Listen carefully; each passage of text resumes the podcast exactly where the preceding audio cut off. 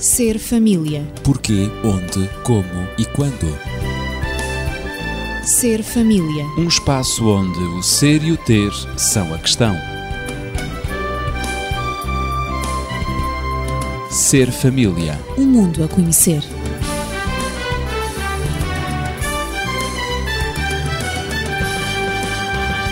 Vamos dar continuidade ao tema iniciado na passada semana sobre o sentimento de culpa. A base foi a questão dirigida por uma nossa ouvinte, que lembramos essa questão colocada. Sempre que existe uma discussão entre mim e o meu marido, fico arrasada devido ao sentimento de culpa do qual não me consigo libertar e que me persegue durante muito tempo. E a questão, propriamente, da nossa ouvinte era como posso libertar-me deste sentimento tão destruidor. A resposta foi dada pelos dois amigos do costume, Daniel Esteves, médico e terapeuta familiar, e também a professora Natividade Lopes. Hoje vamos continuar este tema e vamos lembrar exatamente aquilo que na passada semana foi abordado. Dr. Daniel. Portanto, na passada semana nós apresentámos algumas considerações sobre o sentimento de culpa e o remorso. Procurámos fazer a distinção entre elas de uma forma muito especial, muito concreta, e procurámos mostrar também como alguns podem ser negativos ou como alguns não tão negativos se podem transformar nos outros que sim serão negativos.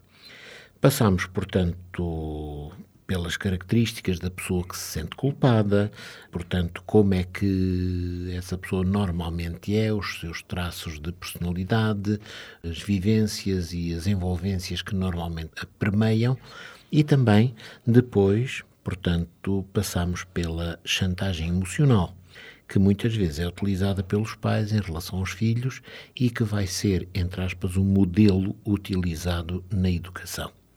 Também dissemos algumas considerações sobre o que de negativo a chantagem emocional pode ter. E depois terminamos com uma série de dicas à nossa ouvinte para que ela tente compreender, portanto, quais as razões do seu sentimento de culpa, porquê que ele surge, porquê que ele nasce e, de algum modo, a que compartimentos da sua vida, a que aspectos específicos é que ele se encontra, portanto, ligado. Desta forma, deixamos, portanto, no ar uma série de indicações que nos pareceram bastante úteis no momento. Hoje vamos continuar a abordar as causas e as consequências do sentimento de culpa e vamos também deixar um espaço para as medidas de prevenção. Muito bem. Então, causas, consequências e medidas preventivas do sentimento de culpa.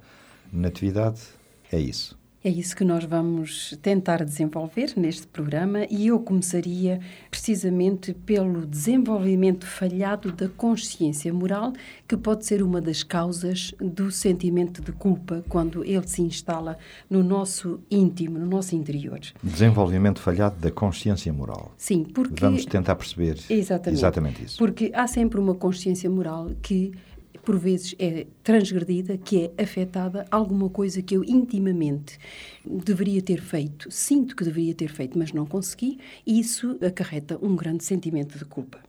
Ora, portanto, depois de termos falado das aprendizagens, porque falámos delas a semana passada, dos padrões morais e individuais que se desenvolvem na infância, também falámos das expectativas pessoais, pouco realistas, e da relação entre a inferioridade e o sentimento de culpa. Falámos em Paul Tournier, que ele é um defensor dessa relação entre o sentimento de inferioridade e o sentimento de culpa. Então, hoje vamos começar por falar do desenvolvimento da consciência moral, que não pode ser dissociado do sentimento de culpa. Sempre que há sentimento de culpa, há sempre uma consciência moral que está pesada, que nos acusa, não é?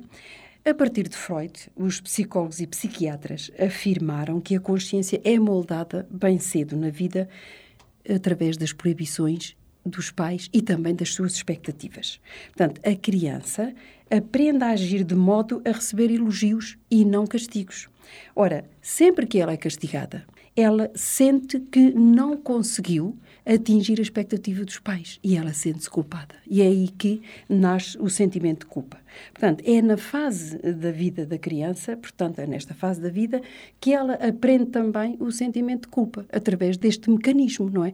Quando ela é sempre criticada, portanto, quando os pais são bons modelos do que pretendem ensinar, quando o lar é cheio de amor, é previsível, é um lar seguro, onde existe mais ênfase na aprovação no encorajamento do que propriamente no castigo e nas críticas, a criança aprende o que significa ser perdoada, ser aceito pelo outro. E isso é muito importante para a criança. É muito importante. Para o e seu aprende, equilíbrio. Exato. E, portanto, o sentimento de culpa não se desenvolve, porque na medida em que ela tem uma boa autoestima, sente-se valorizada pelos pais, sente que tem valor, que é considerada e que os pais a estão a ajudar a desenvolver-se. segura.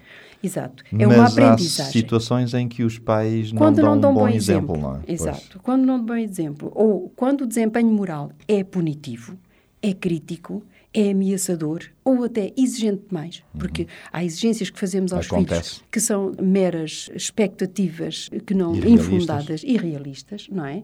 A criança Portanto, a criança torna-se irritada, rígida, crítica e sobrecarregada por um sentimento constante de culpa, porque não consegue atingir as expectativas dos pais. Ainda não fez determinadas aprendizagens que lhe proporcionam precisamente um desempenho como os pais lhe estão a pedir. E quando a Portanto, criança cresce? Aqui há uma mudança e eu gostava de falar nessa mudança. Sim, sim. Portanto, durante a infância, tudo é fácil de conduzir. E é durante a infância que se lançam as bases da consciência moral.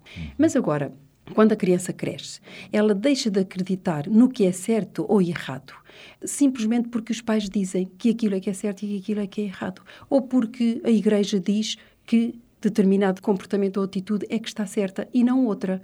E a criança, nessa altura, ao crescer, avança na direção de um compromisso pessoal. Portanto, ela tem que ter uma identidade, ela tem que ter o seu autoconhecimento, ela tem que saber quem é na procura da sua identidade. E, portanto, ela tem ideais que ela própria vai construir.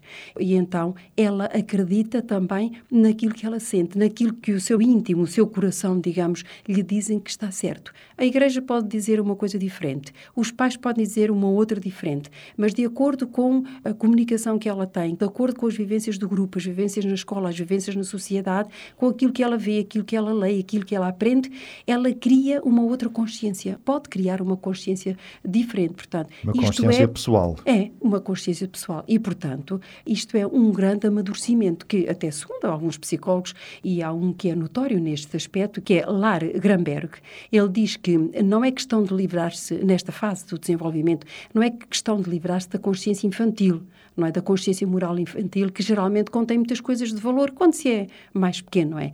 A instrução dos pais instila sempre a moralidade, portanto, as boas práticas da família da sociedade, associada a princípios e ideais morais, claro. Mas a maturidade da consciência, dizem os psicólogos, tem início na adolescência, sendo ajudada por um ambiente que encoraje. Portanto, que encoraje a uma dedicação pessoal aos outros, à família e, portanto, que tenha prioridades morais para o bem de si próprio, o respeito de si próprio, para seu bem e para o bem dos outros. E, em segundo lugar, também, que seja também um ambiente que encoraje a reflexão sobre as próprias experiências, pensar nos atos, nas consequências daquilo que se faz, nas consequências das decisões e, portanto, nos motivos porque tem que ser construída uma hierarquia pessoal de valores e de objetivos na vida, não é? Uhum. E, portanto, a consciência moral amadurecida desenvolve-se mediante esse ambiente que é criado, mediante instruções sadias, não é? Saudáveis, que são dadas pelos adultos, o ambiente de apoio em que se vive, um ambiente que encoraje a manifestação sincera de pensamentos, a avaliação da experiência, uma avaliação ponderada dos atos, das decisões, como já disse, os bons modelos dos adultos que possam ser seguidos e a compreensão tanto da realidade do perdão Isto é muito importante, este aspecto, esta vertente do perdão, do pedir desculpa, do reconhecer que efetivamente nós erramos como seres humanos, quer sejamos uhum. pequenos, quer sejamos adultos, ou, em qualquer idade. idade. Em qualquer idade, todos nós, nós erramos. E portanto temos que admitir, é bom admitir que exatamente a compreensão dos erros dos outros passa pela compreensão que nós próprios também erramos. E daí está implícito desculpar, perdoar, não é? Portanto, o perdão e o reconhecimento dos erros dos outros passando pelo perdão, não é? É um fruto do arrependimento, é um fruto do sentimento de culpa, um fruto positivo em que a pessoa, através do sentimento de culpa, reconhece que errou ou reconhece o erro do outro, mas tem capacidade para ultrapassar esse erro. Uhum. Não para o tratar de uma maneira condenatória e resolver essa situação, esse problema, levantar-se, não é? Não ficar para sempre prostrado com o sentimento de culpa, mas prosseguir sem se afogar em autorrecriminações, o que é muito importante. E, portanto, esta é a pedagogia do desenvolvimento da consciência muito moral. Bem. Em minha opinião, concordo com essa pedagogia. A minha opinião provavelmente não pesa muito, mas, no entanto, ao ouvir-vos, surgiu uma ideia, o pensamento, que efetivamente parece que essa posição que me parece também equilibrada, vai um tanto ao arrepio da ênfase que é dada na sociedade, ou seja, essa ênfase é exatamente contrária. Ou seja, as pessoas dizem frases como esta, e nós ouvimos uh, na comunicação social, não é? Que eu não me arrependo disto, não me arrependo daquilo, e quando na opinião pública até se sabe e há o conceito que a pessoa errou e falhou, estrondosamente. Mas a pessoa apregoa abertamente que não me arrependo, portanto, apregoa que não falhou. No entanto, o desenvolvimento moral parece que exige outra coisa, não é? Sim, portanto, em função daquilo que disseste, é preciso ver que há vários tipos de sentimentos de culpa e de culpa também. Claro. Portanto, há a culpa legal, e, portanto, que é quando as pessoas quebram uma lei civil, estamos em face da culpa legal. Outras culpas. Há a culpa social, uhum. que é quando alguém age em desacordo com as expectativas da sociedade. Basta só citá-las. Há a culpa social, quando a pessoa viola um padrão pessoal. E, portanto, depois há a culpa teológica, não é? É quando as pessoas ignoram deliberadamente os assuntos acerca de Deus, os assuntos que têm a ver com a espiritualidade e com a vida espiritual. Claro. Portanto, Consoante as áreas, assim podemos classificar essas culpas. Exatamente. E, por outro lado, há pessoas que vivem sem ter qualquer sentimento de culpa, sem ter remorso. Portanto, então não desenvolveram uma consciência moral, Não desenvolveram a consciência moral. Mesmo Daniel, isto é muito complexo, não é? É, é complexo. Isto tem que ver muito com o padrão a que muitas vezes nós somos sujeitos e no qual somos, portanto, educados, que é um padrão de certo e errado, um dualismo permanente na nossa vida. Claro. Poderemos dizer que as influências gregas na nossa cultura não deixam de se fazer sentir, sem não é dúvida, verdade? Sem dúvida. Bom, o que é que acontece? Acontece que normalmente nesse dualismo, se nós fizemos bem, tudo bem. Se fizemos mal, merecemos castigo. E, portanto, não entra aqui, a maior parte das vezes, um outro elemento, que é a possibilidade das nossas faltas serem sobrelevadas. Utilizando uma expressão muito mais vulgar, de sermos objeto do perdão, sermos desculpados. Pois. Há pessoas que, inclusive, acham que sermos desculpados é uma forma inferior de estar na vida. Lembro-me de ter uh, lido alguma coisa acerca disso, de alguém que dizia as desculpas não são para se pedir, são para se evitar. Não, as desculpas são para se pedir quando claro. nós falhamos. E o falhar, já dissemos no programa anterior, poderá ser um ótimo motivo de crescimento porque nos permite, a partir daí, amadurecer e construir um futuro melhor. Claro. Portanto, as desculpas devem ser utilizadas sempre que.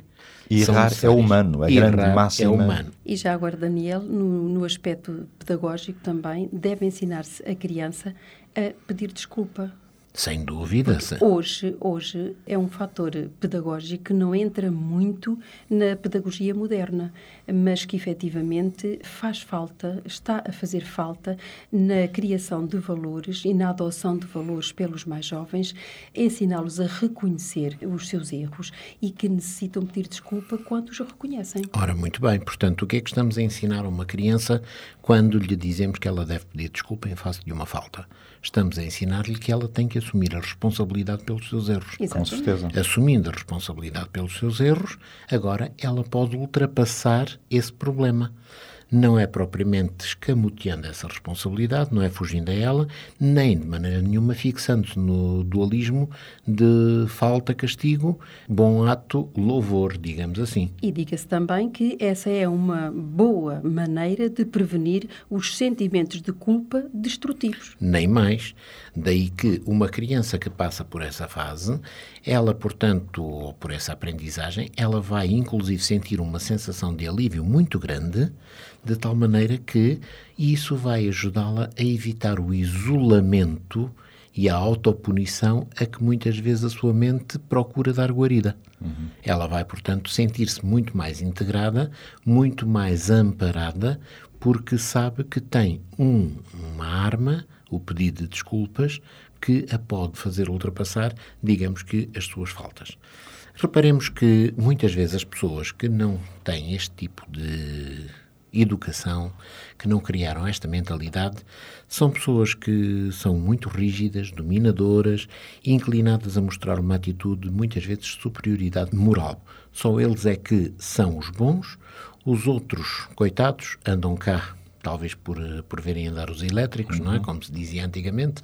Hoje é um pouco mais difícil, uhum. mas são pessoas que têm um trato difícil, pessoas que são muito críticas em relação aos outros, pessoas que normalmente têm um ambiente e um semblante zangado, pessoas que são infelizes e pessoas essas que são alvo muitas vezes de crítica, mas o que elas mais precisam é de ajuda, fundamentalmente. E neste ponto nós colocamos a questão quais as consequências ou efeitos da culpa, porque há consequências. Sem dúvida, podemos dizer que há consequências psicossomáticas e, portanto, também outro tipo de consequências. Por exemplo, o medo, o sofrimento, a autopunição, o remorso, a estagnação, tudo isto são situações de natureza mental que podem surgir.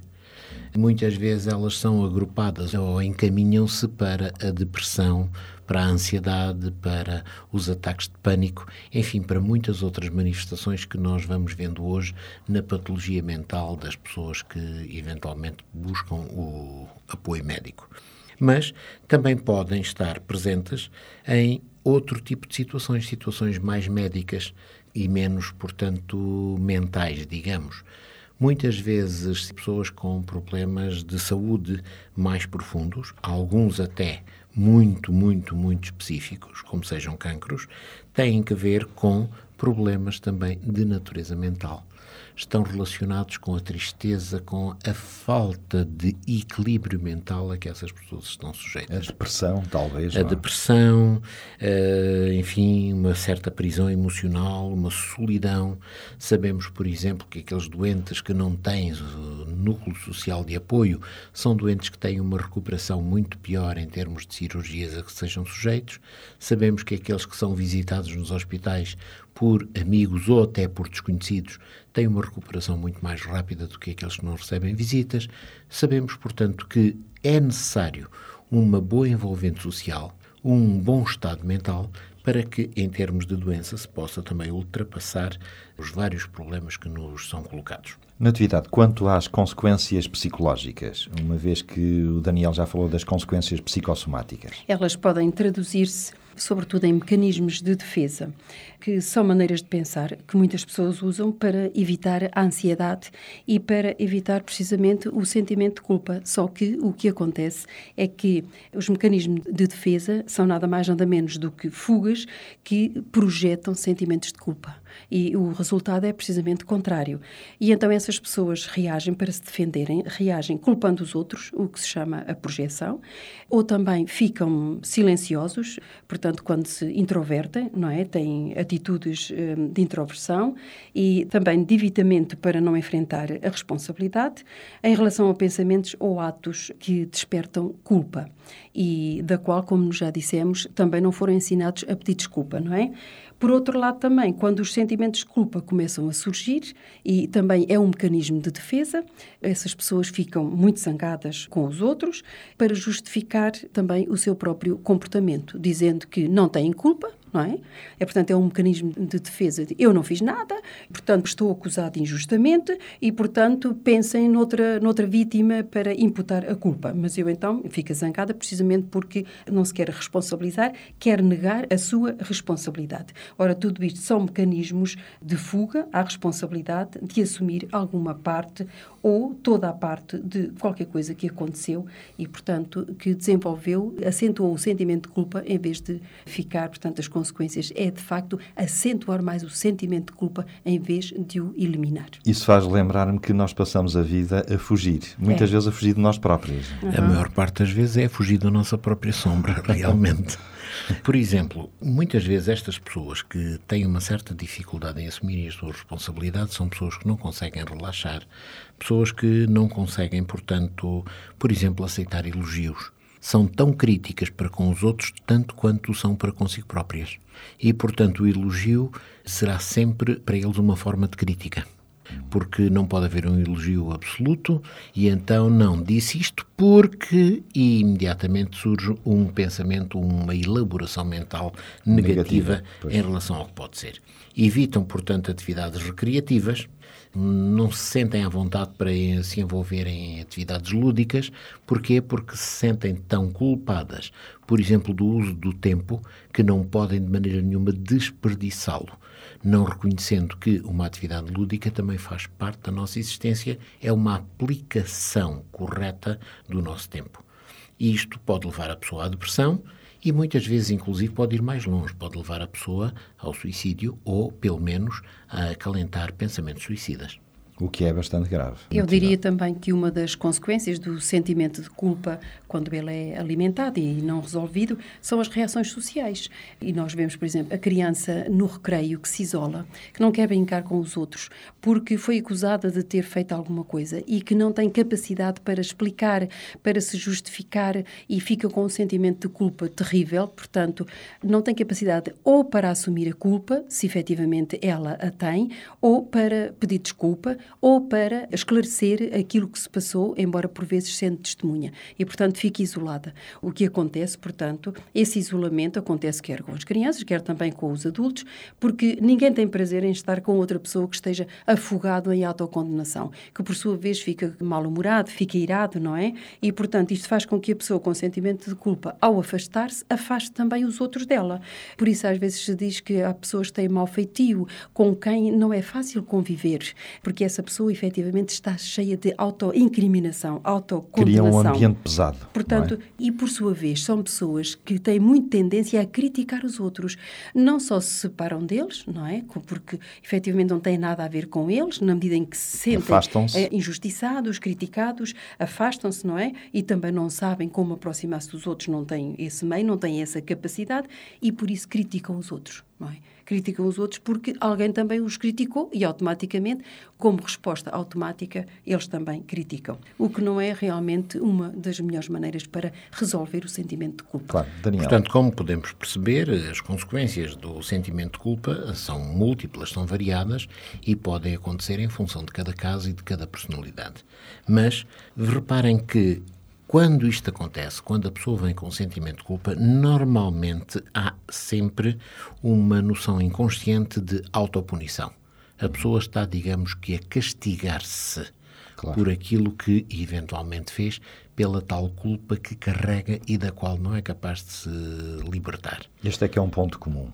Ora, já vimos algumas causas, também consequências do sentimento de culpa mas uh, será necessário, provavelmente, também prevenir esse sentimento de culpa. É a questão que Sem eu coloco. Sem dúvida nenhuma, e não pode deixar de ser referido aqui que também é certo que a culpa pode representar um sinal que cada um de nós precisa para alertar que, por vezes, estamos a ultrapassar os limites quer da falta de respeito pelo outro, ou a indicação também, o sentimento de culpa pode ser a indicação de que é preciso mudar algum padrão de comportamento, que de contrário poderá continuar a magoar aqueles que nos são mais queridos, aqueles que nos apontam que a nossa atitude não é a melhor e em vez de reconhecermos isso como, de sentirmos isso como um sentimento de culpa e ficarmos calados e quietos, sem nada fazer sobre isso, mas assumirmos a acusação e tentar resolver, identificá-la e dizer, afinal, será verdade. eu não reparei nisso, mas vamos ver o que é que se passa. Será que ele tem razão?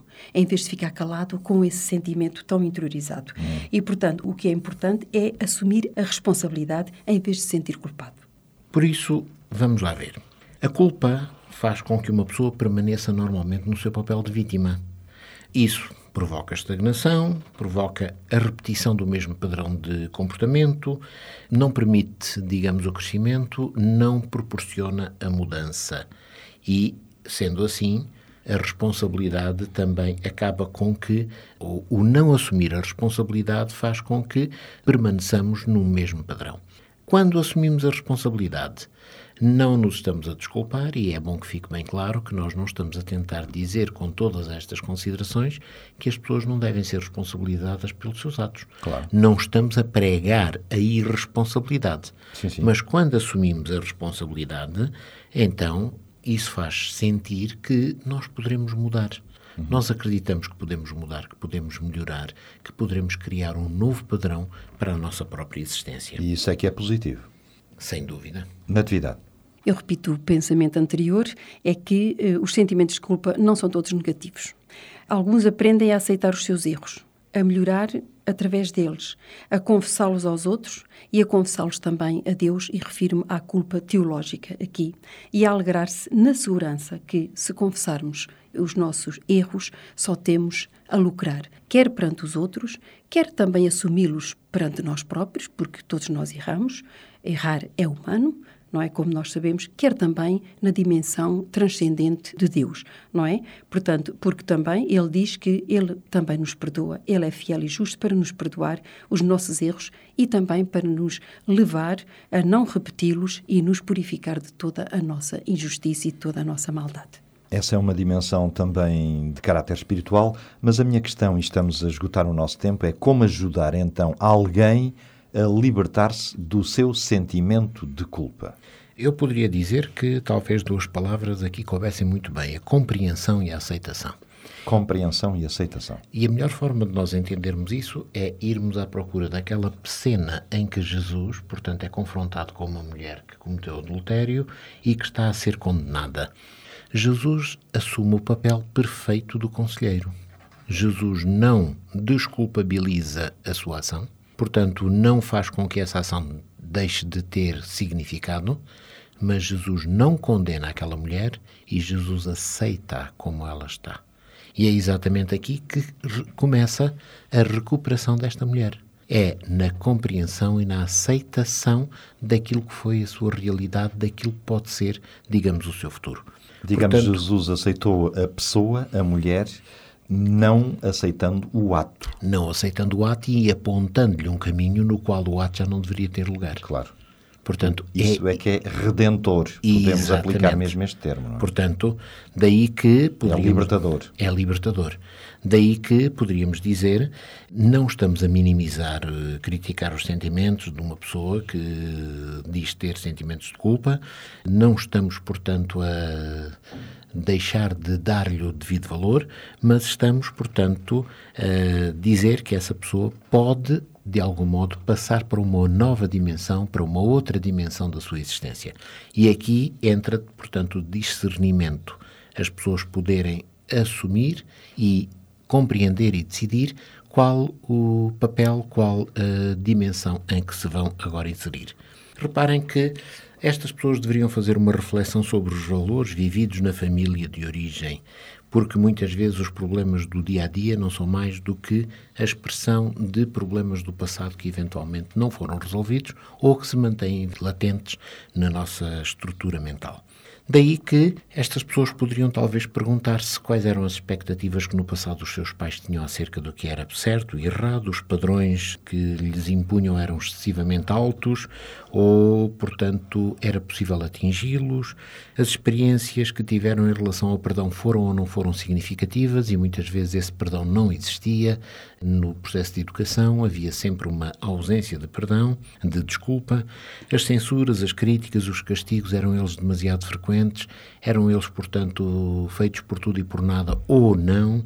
Também, que visão religiosa é que as pessoas tinham da sua vida, no caso de a terem, seria que era uma visão punitiva, portanto, de subjugação a determinados dogmas e regras e não propriamente de aceitação e de envolvência emocional nessa vida. Havia, portanto, sei lá, uma sensação permanente de que eram culpados de tudo por incapazes de atingirem fosse o que fosse, ou sentiam-se satisfeitas e protegidas na sua incapacidade e na sua limitação.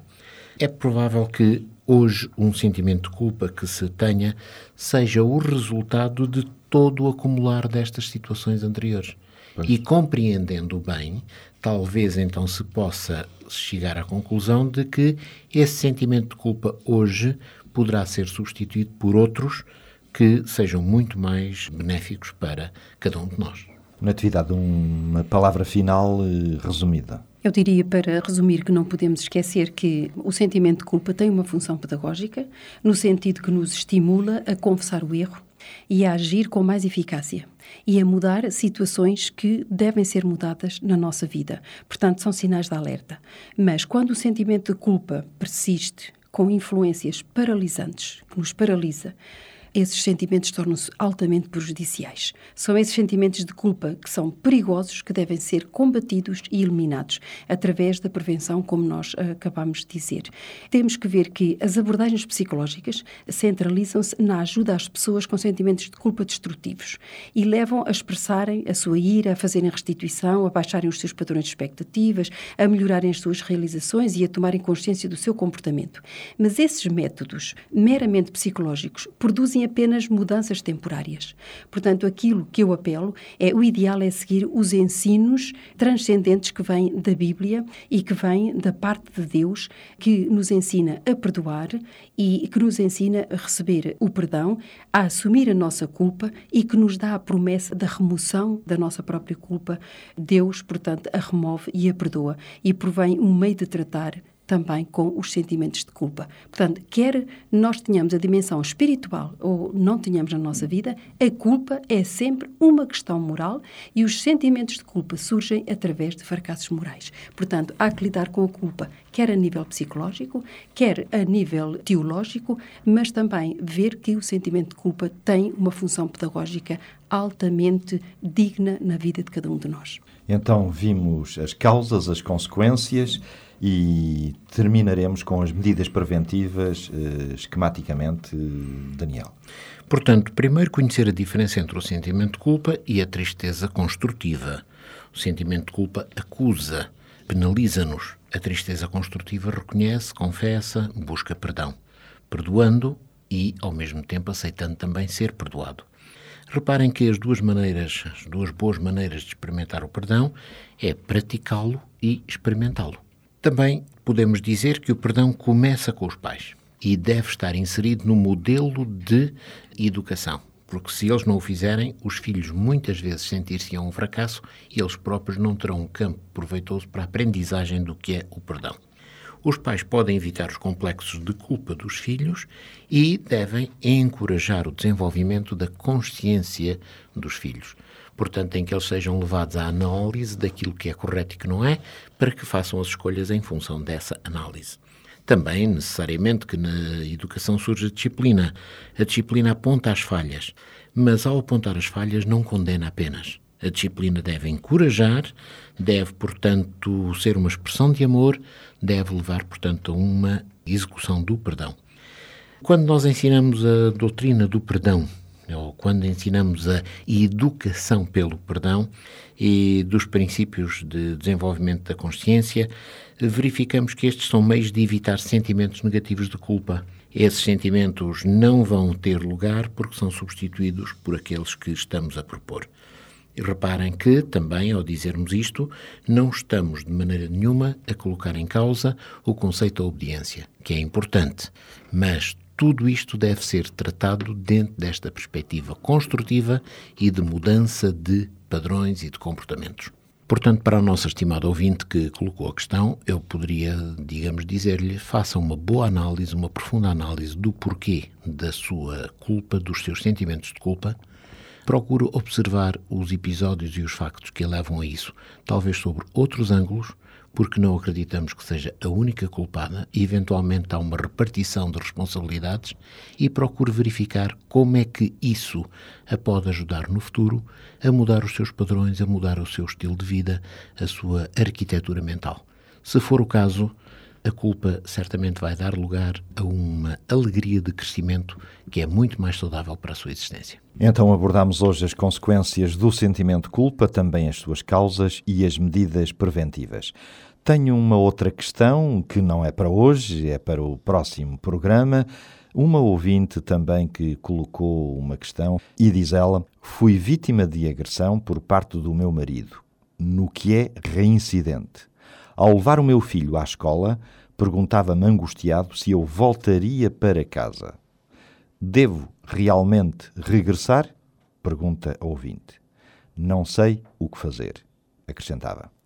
Ora, na próxima semana, resposta a esta questão no âmbito da violência doméstica. Continua a contactar-nos, a colocar as suas questões, dúvidas ou fazer comentários e sugestões 219 106 310. 219 106 310. Tenha uma boa semana, sem sentimentos de culpa negativos e liberte-se, construindo o seu futuro. Ser família. Porquê, onde, como e quando. Ser família. Um espaço onde o ser e o ter são a questão. Ser família. Um mundo a conhecer.